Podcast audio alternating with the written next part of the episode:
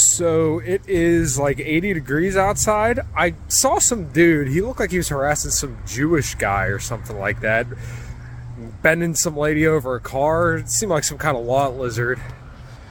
Don't know quite where I found him, but Fuck Israel. I found somebody along the road. what is up, everybody? My name is Kyle Matovic. I am the host of the In Liberty and Health podcast, where we talk all things liberty, health, and wellness, and beyond. My hope is to encourage and spread the message of liberty and physical and mental well being. I hope you enjoy all the topics we talk about with our guests. We're on all major streaming platforms, so please sit back, relax, and enjoy.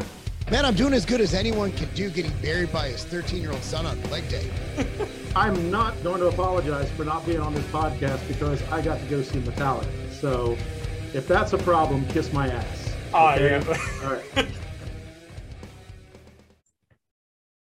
Take two in Liberty and Health, 107.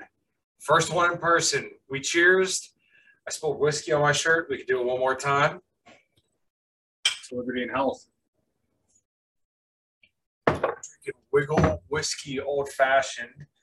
We were just going on about uh, the greatest barbecue restaurant in the world that uh, I had Reed try. And uh, I, I'm not sure he's quite. uh, Big Rigs Barbecue. Pretty good stuff. I'm not sure he's quite as impressed as uh, I would hope, but uh, Oh no, I was impressed. It's just when you say, it, it- well, in Utah we say we have the best snow in the world, which I'm I'm wondering like how was that tested? Like how do you know? If, like have you gone up in the Himalayas and found every patch of snow and then like nope, this right here is the best. So whenever someone says it's the best in the world, you know, I just like the, the, the bar's pretty high. first. So yeah. Yeah, yeah. Well, but it was it was good, and I'm not a white supremacist. I'm just saying it was good. So, by the way, are all are all scuba divers white supremacists? Because this is the symbol for I don't know if you've ever gone scuba diving, but this is okay. Because this means go to the surface, Mhm. so they got to use this for. I can honestly say I've never seen a black person scuba dive. That's a good point. so it's it's incredibly or it's totally possible that you could have a entire sect of white supremacists that has yet been undiscovered, and perhaps the woke left will catch on to that sometime soon. Right. I and that does seem like something that uh, black people might say white people shit too. Mhm. Maybe, maybe not. I don't know. Um, so you were just in Texas, Reno, and all over that side of the country, and maybe hammered out a few lot lizards on the way there. More than a few. Okay, good. There, there was a uh, destructive path in the wake. I think I found you crawled on one um, when when we kind of met up. But uh, Uh-huh. so, what was uh, Reno like? Because I really haven't asked that many people about it. Reno was a lot of fun. I really enjoyed it. Um, the first day was total shit. Uh, it was just like a complete clusterfuck. Like, I mean, we were like voting to suspend the rules, to adopt a motion, to change the agenda, to blah. blah. I mean, it's just like what the. It's fuck? regular libertarian party Oh, shit. and it started, I think, at like eight in the morning or nine in the morning, and then like around noon, we are like, okay, we're supposed to go to lunch, but we went on, I think, another like hour or so, so it's like one o'clock, and then we decided to vote on whether or not we should go to lunch, and there was like a clusterfuck over that, and then finally, like by the end of the first day, all we had done was adopted an agenda. So in other words, we figured out Yeah. what we are going to do, you know, the, what the order of business is going to be. And so then the next day was a lot more interesting. It was right from the get go, we voted on chair, and then we voted on treasurer and secretary and vice chair. And uh, it was complete blowouts on chair, secretary. Sixty-nine point six percent. Yeah, it was it was uh, roughly 70% for all three of those. But then for vice chair, it was close. Like Josh Smith and Rod Sepp were within, I think, like 15 or 20 votes the first round. So then we did another round with just them. And then Josh beat Eric out that time. But it wasn't a majority. So he didn't. So it doesn't matter if you just have more votes. you need a majority, so you need two thirds of the votes. Right. And yeah. so then we had to vote Josh Smith or none of the above. And I was like, shit, Josh had better fucking win this. If he loses to none of the above, Mhm. that's gonna be yeah, it's gonna be pretty bad because we've we've kind of hung uh, none of the above for Nick Sarwark Oh, over yeah. his head for the last couple of years. Um, so have you had any, any uh, personal interactions with uh, Rod Sepp or no? Uh no, I mean I'm I, I briefly like said hello to him maybe twice there. He seems like a nice guy. I don't really know him at all.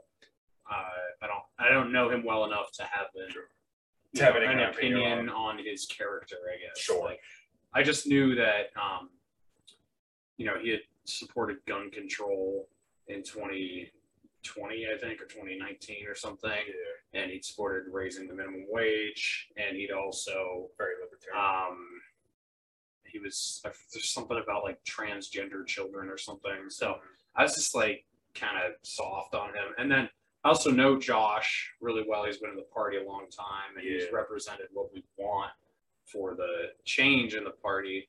And also, while the convention was going on, the chair, uh, she was actually uh, she was in the hospital. Like she'd been there the first day, and then she had to go to the hospital. And the whole point is like if Angela gets sick or dies or something bad happens to her, Josh is supposed to be able to step in and replace her. Yeah. So he was the only one I felt comfortable with, you know, representing what we would want to see happen. So So who ended up chairing the meeting? Then was it Angela? I forget his name to be honest. It, Oh, okay. um, I don't even want to say what position he was because I'm assuming he was vice chair, but I don't even remember. So Sure. But- yeah. I Yeah. honestly didn't care as well. You know, funny enough, I had Eric Rodstep on the show, and uh, I, I like Eric. Mhm. And in my brief interaction with him, he seemed like a good dude. But uh, you know, I made it very abundantly clear that I favored Josh getting the uh, the nod over Eric, just because um, in that kind of role, you definitely need somebody who's going to be a firebrand and represent the party well. And I didn't feel like that was Eric, despite the fact that Eric may be a conscientious worker for the party and may be a libertarian with some solid history. Um, I just didn't feel like he represented where the party is moving it's Sure. Yeah, I mean, the other thing is we've been burned so many times by people who said they were going to, you know, support the Mises agenda or whatever, but then they end up burning us. So, Yeah. like, I don't, I am all for working with people who are ready to put that behind themselves and like, but not in a leadership position. Like we've just learned by now that you Yeah. can't do that, in my opinion. Yeah, here in Pennsylvania, we definitely seen a lot of that Yeah. where you extend an olive branch to people and you just get fucking slapped every single time. So at some point, you could say, okay, well, we can accept of or um, willingly extend an olive branch here, but we can't do it here because Yeah. someone's consistently proven. if you want to follow along with us, great. But like if you're going to be in a position to direct things, then sorry. Right. Yeah, I totally get that. So you also went to the uh, Texas event. We were shooting the shit a little bit about this earlier, but that was for the Ron Paul Institute, and you said it was called the Biden New World Order. It was like uh, yeah, it was put on by the Ron Paul Institute, Yeah. and it was called the Biden Agenda, um, or no, the Biden Doctrine, New World Order, or Nuclear Armageddon. Yeah. and they were basically like talking about how confusing it was, what his policies were, the direction they were pushing putting pushing us in. Uh, but Dan McAdams spoke, Scott Ritter spoke, uh, Lew Rockwell spoke, and then Ron Paul finished off. And the speech from Scott Ritter was great. Like the first half was just about how we cannot win a land war in Europe, and we can't keep escalating tensions with Russia. And then the second half was all about we cannot win a land war in Asia and we should stop escalating tensions with China. Yeah. Because Wow. almost every event I've ever gone to is like they're based on like half of the stuff and then so like the commies might be sort of based on Russia. I mean on uh, China, like not wanting to go to war with China. Right. They're actually not based on China. They like China. Like I don't I don't like China. I just don't want to go to war with them. right. I, I think that's a logical position of any person. But when you tell people, hey, maybe we should go to war with China, oh, well, you're pro CCP. yeah. Like, no, I just don't think we should end. human civilization as we know it. Yeah, and uh, I mean, but th- this thing was just based across the board. It Yeah. was like it was pretty cool. It- It's the people that kind of have chosen the people of our kind of brand of libertarianism to inherit the Libertarian Party and kind of carry the torch forward. So that's really cool that you kind of got to get out and be about with the other people. Um, when I had Eric on, this is going to air on Friday, but uh, hearsay when we were talking, uh, we were talking about just kind of deloading from politics and getting away from it. But even when it's not just getting away from politics, being around other people at political events, like even the Libertarian Party events or you know the Ron Paul events, there's something about just being around a bunch of people and having a good time with shared interests that's just you can't replace that. And that is something that was largely taken from us in 2020. Yeah. And I hope people aren't so quick to forget because you and I talk about this a lot, and I think we're two of the libertarians who really hit on this, where we say like, hey, there's gonna be a lot of right wingers that are gonna grift and say they've been against the lockdowns and everything Oh, the entire time when they were 100% complacent. yeah, it's good to hang out with like-minded people, and there's this real push lately that you know you got to clean your own room first. Which, I mean, I agree, and I know you know me well enough, and I know you well enough that Yeah. our rooms are clean. right. you know but uh on top of that like trying to be perfect before you become part of a community is stupid i mean i went i grew up going to church and none of these people were perfect christians Yeah. but they would all get together and encourage each other to live a certain way or whatever Mhm. and you know having a libertarian community that is like that is great i think Yeah. i mean it like the mises caucus is probably the biggest surge of excitement uh, as far as anywhere within the liberty movement goes. you know? Yeah. like I mean that Ron Paul event was awesome, but it wasn't anything compared to Reno. Like just tell Reno was just insane. the Okay, wow. energy that was there, the amount of Huh. young people that were there. Yeah. Um, and and this event, um, you know, Ron Paul did go to Reno too, which also helped, and Dan McAdams was there and everything. But having like this organization with all these young people who truly care about this stuff, I think it's really valuable. So Yeah. Well, you know what? And I've definitely been guilty of maybe staring down my nose at people who aren't quite as far along in their life as I am. So perhaps it is a fault of my character, but I see a lot of the post libertarian critiques. I know there's been a subject lately with Marc Clair and Dave, and, and not like, I don't even want to say a problem because it's really not a problem, but um, I think people are calling out certain things and I agree with their criticisms, but at the same time, perhaps maybe this community might be somewhere where people can focus together and find those other people and motivate themselves to become better. And perhaps that's something that maybe I have missed, and maybe Marc's missing a little bit when he's kind of criticizing people for a certain degree. And not that I'm name dropping Marc and trying to say anything bad about him, but this is particularly someone who just more of recently kind of came out very vocally. I don't say against Mises Caucus, but kind of against the idea of joining the community perhaps prematurely, but perhaps that's maybe the rite of passage to a higher meeting for somebody that's going to make them strive to be something better, which I don't see a downside there. Yeah, I mean, I also think, you know, some people need a right wing community or a left wing community. Right. Like that's just what. So some people are like more right wing than they are libertarian, or they're more left wing than they are libertarian. And I don't necessarily think there's anything wrong with that. That's just not what I'm concerned with. Sure. And I think if you are a libertarian, then you know, at least if you're in like a libertarian movement, like the whole point of your movement is being libertarian, mm-hmm. not being a right winger or a left winger, then surrounding yourself with people who care more about liberty than right wing or left wing Yeah. stiff just makes sense. And so that's what the Libertarian Party is. And, you know, I've met a lot of people who have very different backgrounds, different religious beliefs, different cultural preferences, but they can put they, they care the most about not being oppressed by the government.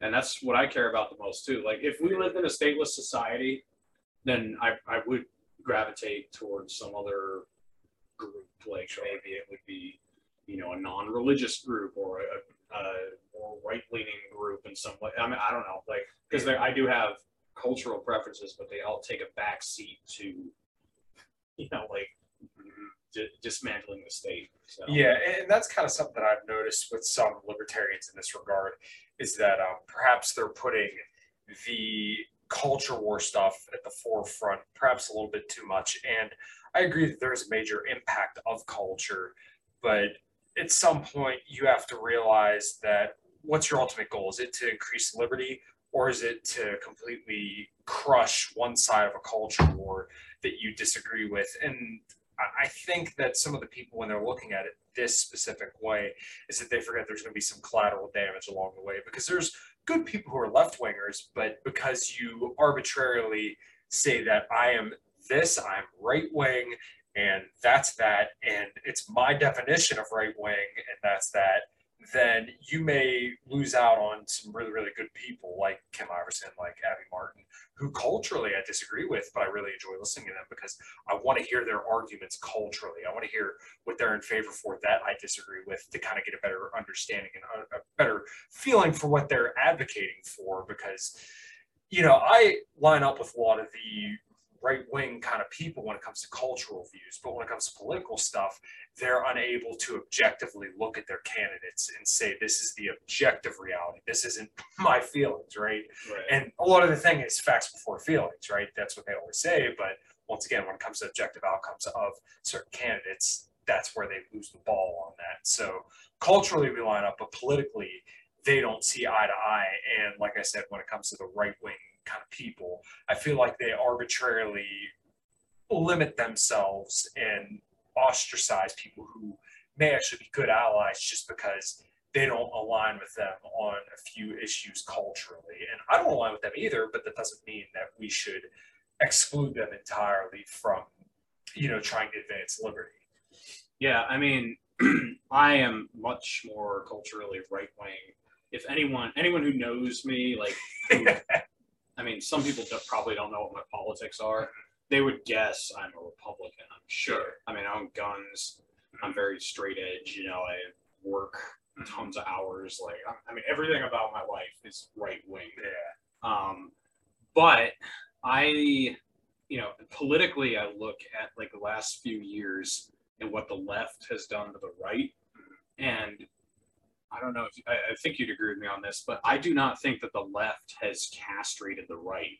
I think if anything, the right has like more resolve than ever right now because they've been banned off of everything because they've had all this shit rubbed in their faces for the last couple of years. Like they're angry and they want vengeance and they're gonna get it.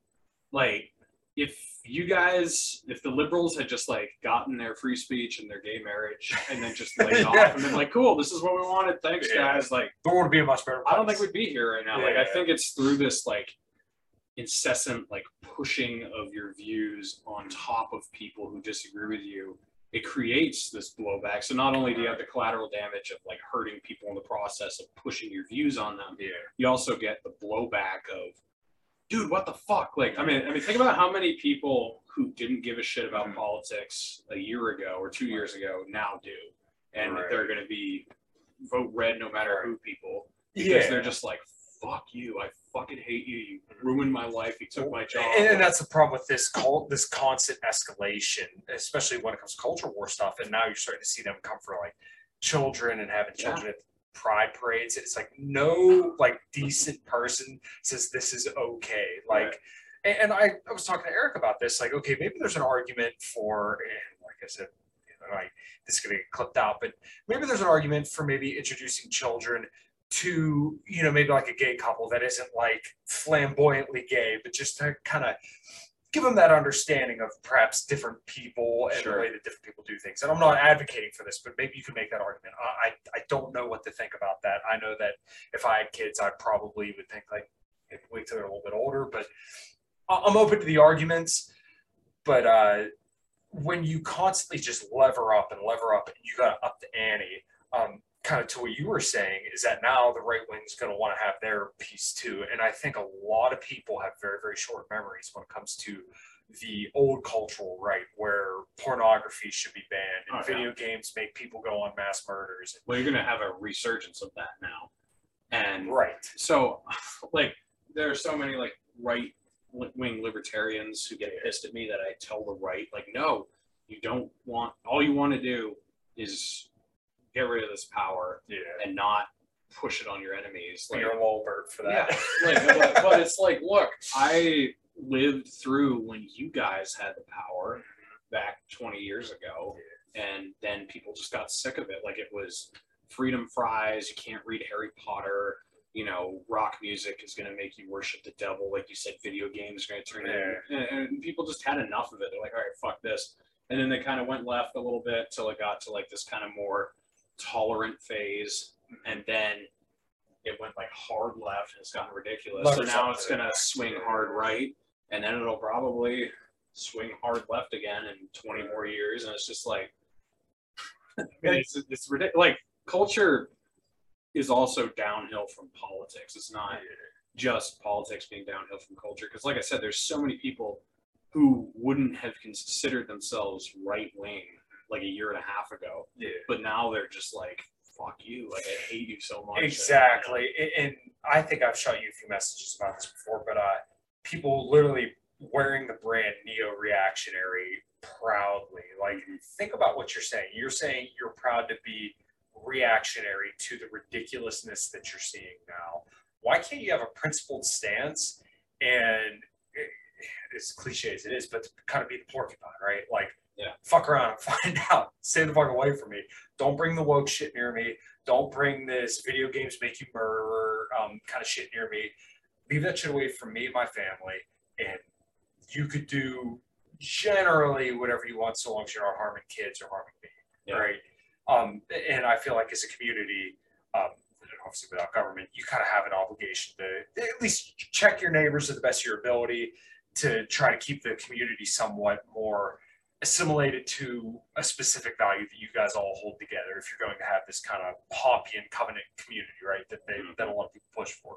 I'm okay with that but um i think so many people kind of like what we're saying here is just they're looking for vengeance. They just want to crush the left unnecessarily but then what's going to happen is that like you said 20 years down the line the left becomes the neo-reactionaries and you're going to have people rising up that want to do crazy shit that we probably can't fathom right now. And I think a lot of people, as I said earlier, just have really, really short memories. And I think it would serve people a lot better to say, like, hey, maybe we should just try to slow this down and maybe cool off the white hot culture war stuff and maybe be closer to people that more resemble our values and leave people who don't, maybe leave them to the areas that they want to assimilate towards.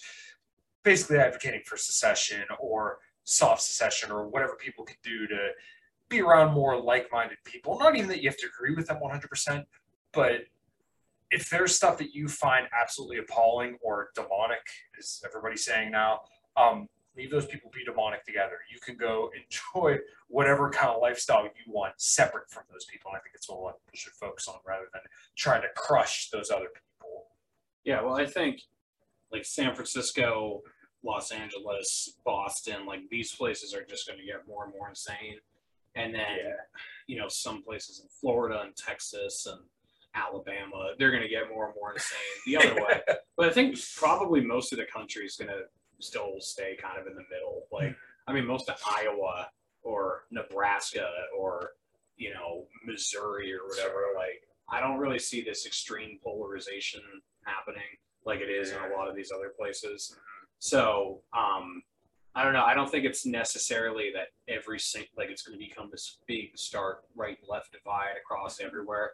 It seems like there's going to just be pockets of it that are just absolutely insane yeah. in both directions. So Yeah, that would. Uh, yeah, that kind of makes sense to me as well. Um, I, I and obviously we're kind of speculating here. I don't. I don't think anybody knows 100 percent what's going to happen down in the future, but uh, I definitely see Florida kind of being the bastion of right wing, which which is fine. You know, if that's what you want, then that's what you want. But uh, kind of, I guess, bridging on to another topic is uh, Ron DeSantis and his style of governance. Um, a lot of libertarians like it because he fights back.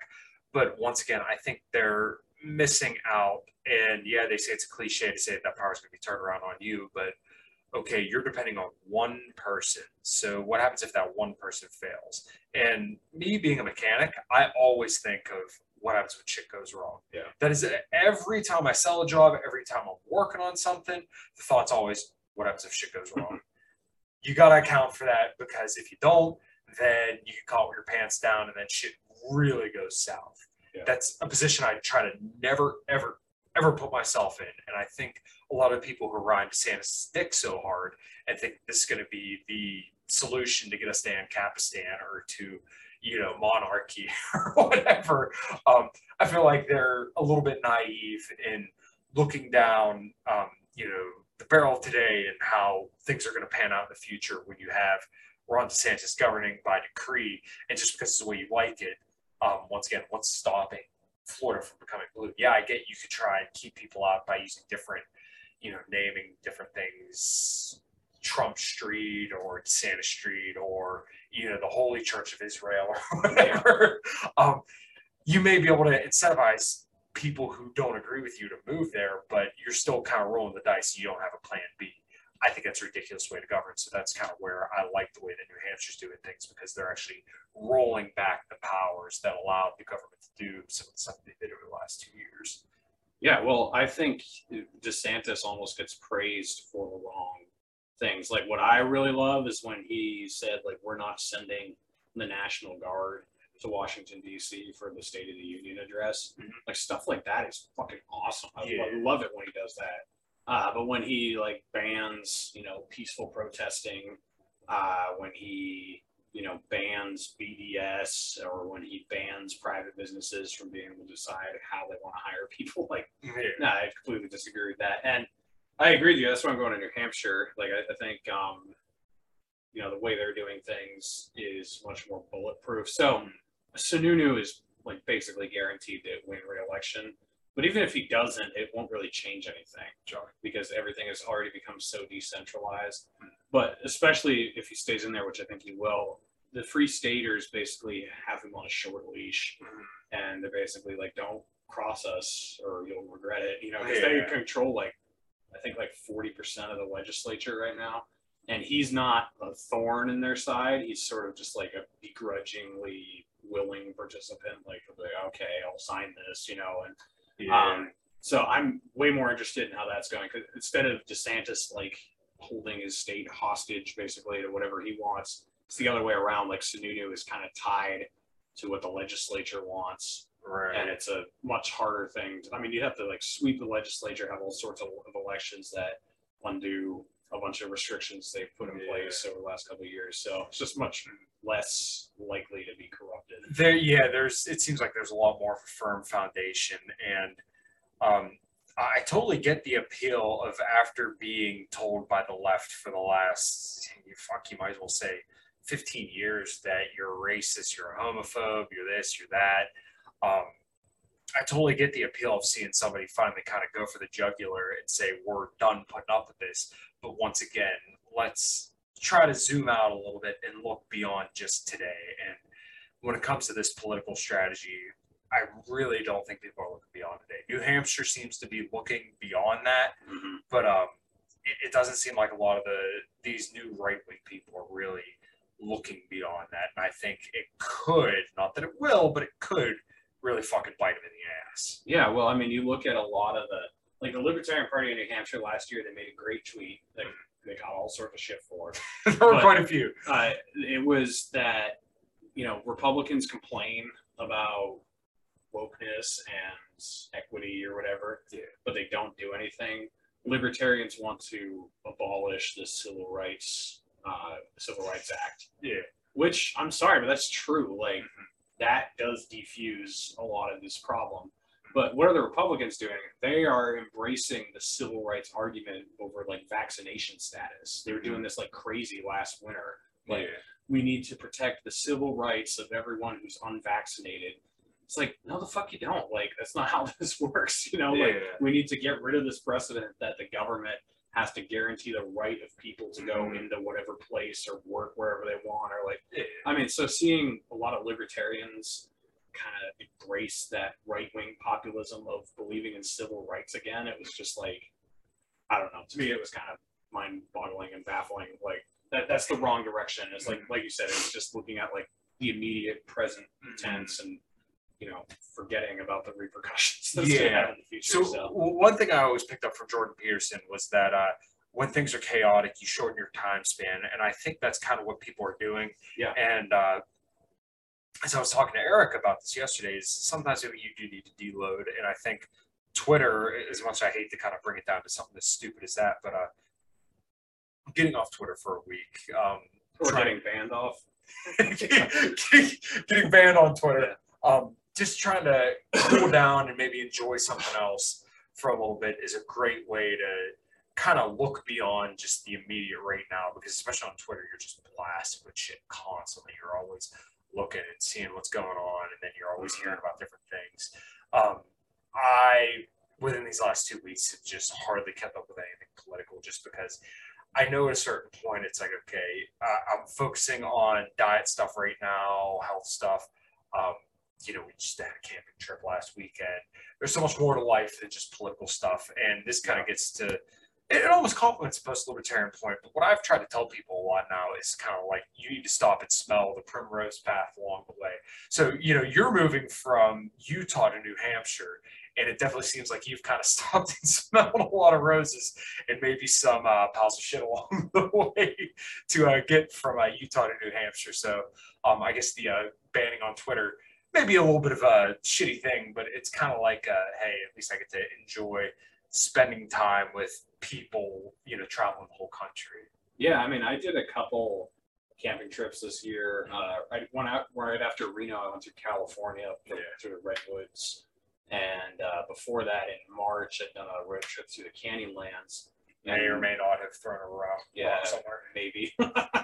um, but uh, you know, there were extended periods of time with no cell phone service at Yeah. all, and so it's just like, oh, this is so nice, like not knowing what's going on, not like having to type the quick response to whoever blasted me on Twitter or whatever. Like, I mean, that we get so torqued up about that stuff, mm-hmm. and it. I mean, think of like Ace, how many fucking arguments he's been in, thousands at this point. Like, how many of them have been Yeah. consequential? Like a few of them, maybe, but Yeah. you know, like I, I'd almost argue zero. May- Maybe I'm wrong. I don't know, maybe he's really changed someone's mind, but yeah. like for me, like just doing that forever and ever and ever is just like why bother? It's just kind of fruitless. And so yeah, I mean, I think getting off of Twitter is healthy. You know, Yeah. you should try it. Yeah, I, I I completely agree. And I've tweeted less and less.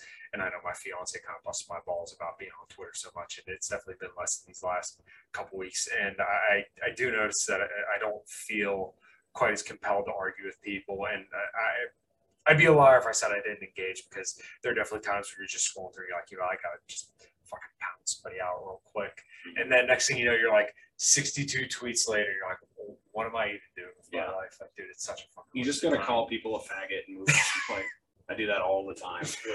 I mean, if someone has an Yeah. honest question, Uh, I'll answer it. But if they come at me sideways, like you bigoted, yeah, I'll just be like, you know, I'll just throw it right back at them. So Yeah, yeah, you can usually tell when people are engaging in good faith. Yeah. And uh, you know, I kind of wanted to talk to you about this too, but uh, Justin Amash has kind of come under fire a lot recently, and I talked to Eric about this too. But uh, I think people, this kind of goes back to the whole short memory deal. People forget how good Justin Amash actually was when he was in Congress yeah, because like if you look at his voting record versus like Thomas Massie's, you're they're indistinguishable, right? If you Right. put a blindfold on and put your finger, you know, we're told to guess which one was which or whatever, um, you wouldn't be able to tell the two apart. And now he's in the Libertarian Party, and yes, he's milquetoast. Yes, he's boring. Yes, he's not going to fire you up to go in the Fed. But like, as a principled libertarian and a guy who legitimately fought for liberty consistently and always voted in favor of liberty, it annoys me to see people be so ungrateful for the steps that he made for people's liberties. And despite the fact that it may not have been entirely consequential, um, you should never forget the one person who was always consistently voting for you. So when I see libertarians just kind of dissing him and forgetting what he was doing like 10 years ago, it, it's kind of mind boggling to me. And it's very frustrating because I agree, okay, whatever, he's a blue pill libertarian. Okay. Mhm. But this dude fought for you. You should be very thankful that this guy was in Congress to be a libertarian voice there. I mean, he was like a Ron Paul kind of guy, right? Yeah. And I think a lot of people forget that. yeah. I think he's just kind of like culturally deaf. Yes. You know, like I don't really think he's ever been wrong about much. Like, Yeah, I mean, honestly. when, I mean, he's not like the loser brigade, you know, making arguments for vaccine passports. Like, he was very staunchly against that, mm-hmm. and he's been spot on with like almost everything Yeah. he said. It's just, yeah, it's just like he's just kind of. I mean, he's socially out of touch. I think. Yeah. Like it, it's so he's just yeah. I'd say he's kind of boring and uh, milk toast, but I don't think he's. I don't think he's a bitch or anything like that. And people treat him like he is like Nick Sarwark or whatever. It's Yeah, like, he's not. I mean, he even last year when that whole thing happened with the LP New Hampshire being stolen, like he came out and said this is wrong Yeah. and we can't do this and you know so i don't know like i don't understand why he gets so much hatred and you know over the impeachment with trump like i don't agree with him on that Yeah, neither do I. i mean i remember i was a tulsi supporter then and i remember like i wasn't sure how she was going to vote and i was like please just fucking vote no be the only democrat who votes no and then she voted present, which i was like okay like this is no and yeah, then she introduced a censure for bombing Syria and vetoing the end of the war in Yemen and like a bunch of big Oh, okay. shit. I I actually was like, that. okay, oh, here we go. This is awesome. So I wish he had done something like that. But you know, like when you're talking about, I mean, if you compare his votes to Rand Paul's, his are probably better. Honestly, and yeah. Rand Paul has ditched liberty on a lot, like Mhm. higher stakes votes. Like he voted for Lloyd Austin for Secretary of Defense. And Amash wasn't in Congress anymore, but he wrote a whole thread about how having, um, I forget if he's a Halliburton or Raytheon executive or whatever, but having a weapons contractor executive as a Secretary of Defense is awful. And then Rand Paul votes for him Yeah. to me, that's a way bigger deal than you know voting for impeachment over a phone call or whatever. right. I mean, so I don't know. I think people like, they, yeah, they forget, and I, I think a lot of that was sentimental attachment to Trump too. You know? But I mean, it's also because RussiaGate was a complete fabrication, and mm-hmm. it's so charged with you know complete bullshit accusations Right. of treason, and then you also have all this warmongering pressure that comes behind it. So I, I understand that it's like extremely, it, it is a big thing to fuck up on. So I understand why people are upset about it. But at the same time, it's like, you know, Raytheon executive for Secretary of Defense. You guys all forgotten that Rand Paul voted for that. Well, the other thing that, and I would never diss Rand in any kind of shitty kind of way because I really think after these last two and a half years, he's literally proved himself a hero. I mean, Mhm. that's been one of the only guys who's been consistently speaking up for natural immunity. Yeah. And uh, just it's been grilling Fauci left and right, which is phenomenal. I mean, that's like a, it, I love watching that. Yeah. But um, I- I think people also forget that he's also very pro-Israel, which is very strange considering you know how his father was and how much of an anti-war guy he sometimes is. But then he'll literally go on the floor and speak, and then post a video to YouTube saying that he's for the Iron Dome in Israel. Like, Mhm. dude, what are you doing? you can't rail against spending and then say that we got to send all this money over to Israel. Like, what the? You're talking out of both sides of your mouth. Yeah. And uh, I know Scott Horton's baked him on it, but you could say Rand Paul. You could look up Rand Paul flip flops, and you'll find results on Google. But um, I think the overall message here is these people are not perfect. I mean, you could say Thomas Massie, when it comes to Congress, is probably about as good as it's going to get. Um, I'm sure there, somebody could probably bring up something that we would disagree with him on. Mhm. But, uh, you know, Amash, I disagree with him on the impeachment of Trump. Uh, Rand Paul, disagree with him on the thing with Lloyd Austin. I disagree with him on Israel. I'm sure you can find more stuff that I disagree with him on. But don't cast these people out, which people largely did with Amash, Yeah. just because you don't like one thing. Like, look at the big picture. And people could say do that with Trump, but like there's quite a distinction between Justin Amash And his voting record and Trump. Yeah, no, no kidding. Yeah. I mean, I think also it matters like what someone's running for Yeah. or like what their position. So like, for like with DeSantis, like if he's gonna say governor of Florida, mm-hmm. I don't care. Like Yeah. fine, like he's one of the most impressive governors. You know, uh, he's certainly made a name for himself. With, Like, what I disagree with him on a lot of stuff, but if he's going to remain governor of Florida, I don't really give a shit. If he runs for president, he could be the worst president of my lifetime because he has the energy to make everyone believe in the empire again. And if we got to go to war with Iran or we got to go to war with China or whatever the fuck, like we will fucking do it for DeSantis, you know? Yeah. Um, so like Tulsi, when she was running for president, there tons of stuff I disagree with her on domestically, Yeah. but she wouldn't have had any control over any of that stuff. And most of her control would have been with, you know, the military and being able to veto bills. So she wanted to veto the Patriot Act.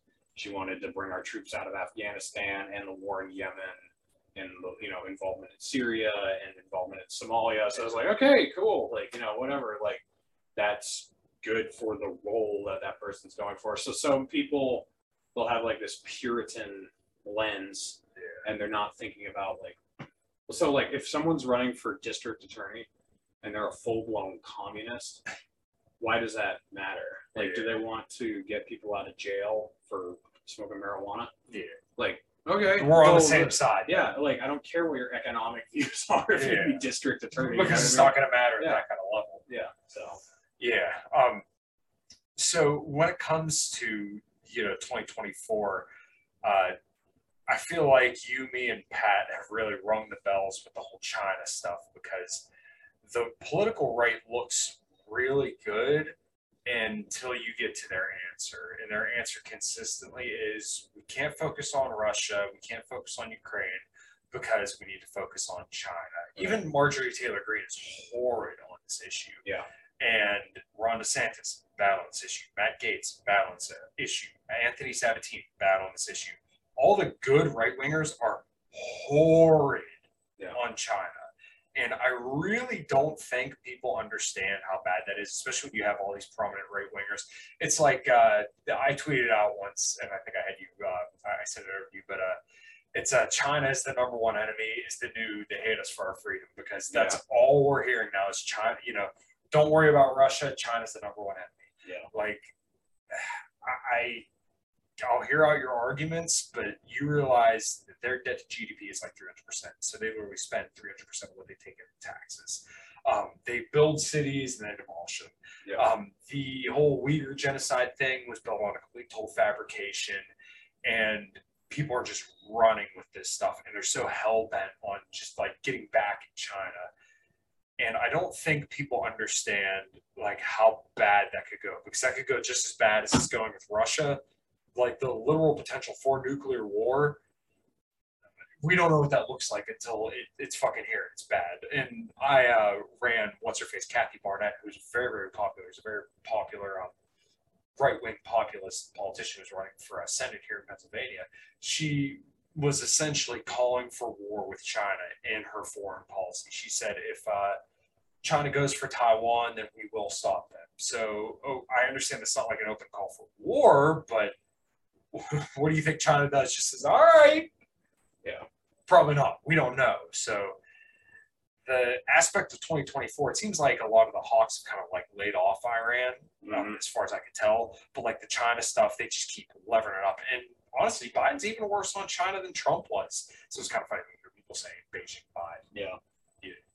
Yeah. Yeah. Well, like, you know, um, maybe Bernie Sanders seemed pretty anti-war when he led the uh, effort in the Senate to end the war in Yemen, right? Like, so if you just look at that moment, it's like, holy shit, Bernie Sanders and AOC and these people are the best. They want to end this genocide. Like, why wouldn't we just throw our full support behind them? But if you looked at Bernie back then, if you looked at his record on how he felt about Russia, how he voted to sanction Russia in the past, like all this shit with Ukraine and with how horrible the progressives are now, it would have been totally predictable if you just look at the records of those people while they were in there. Yeah. So yeah, the same way with like DeSantis or you know Marjorie Taylor Greene doesn't have a record, but she's telling us straight up what she would do about mm-hmm. China.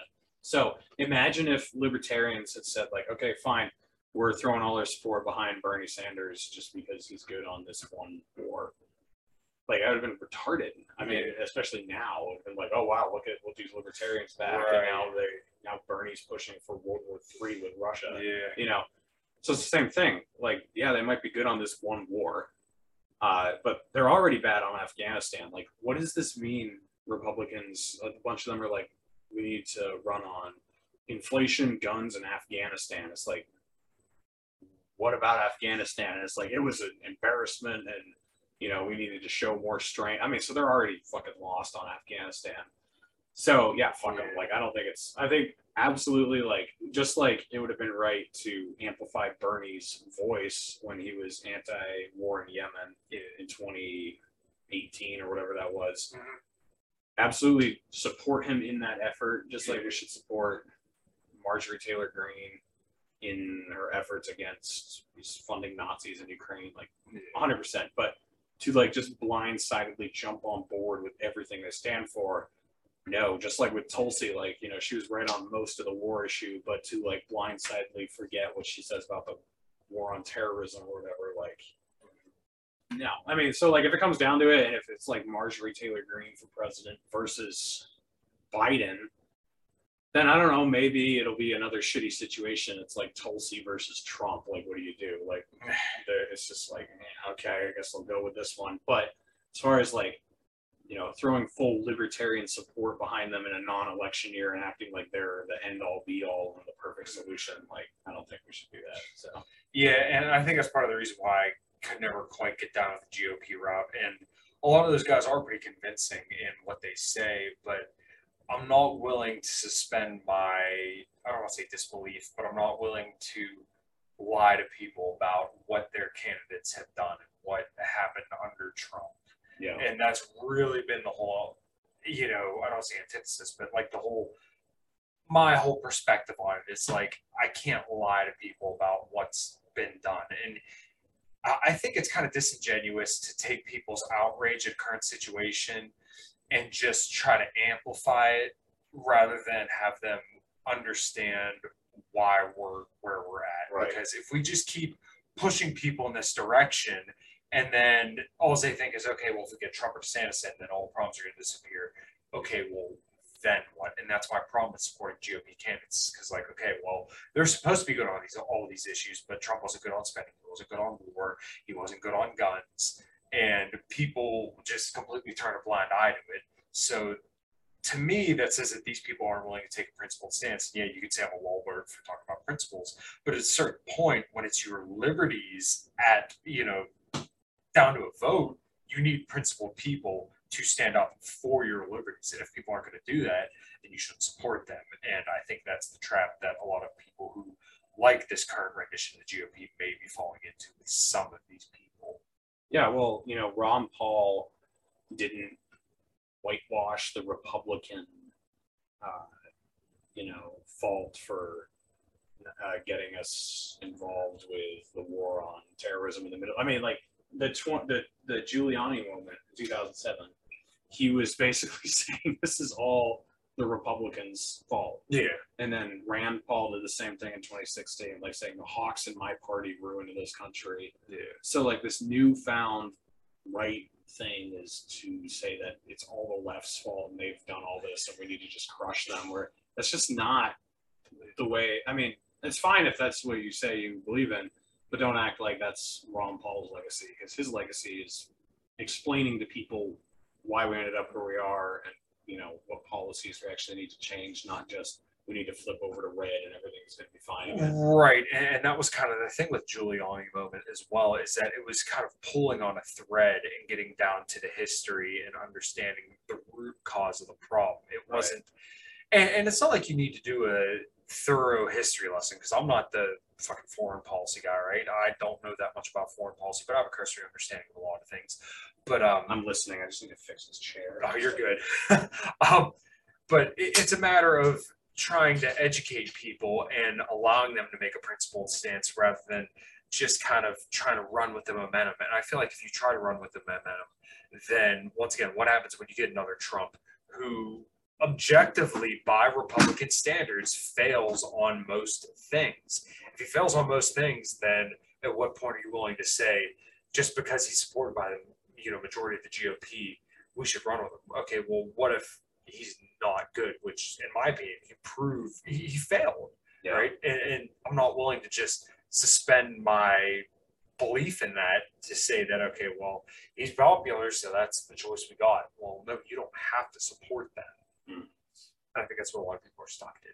Yeah, I mean, there's going to be a Republican or Democrat Yeah. as the next president, but um, I think uh, you know just waking as many people up as we can and living our own lives the best way we can is really all you can do. Um, you know, I, I think Ron Paul changed a lot more about the way people think about everything than he actually changed the way anything was done, right? Yeah. because the wars, the spending, that all continued, whatever. But he changed the way millions of people think and the way millions of people live their lives. So I think that's all we really can do. So um, I- yeah, like falling in line with, oh yeah, we just got to vote this way this time and everything will turn out okay. Like you know, it doesn't work Yeah, way. well, we, we've seen how that worked out. And I, think this is something important about the Mises Caucus. It's something that Dave touched on on that uh, episode with Marc that we were talking about on Lines of Liberty a little bit earlier. Um, it's the community aspect. And I've felt that personally every single time I've been to a LP event or even like some of the local LP meetings, which I just haven't been able to go to because my life's been very busy lately.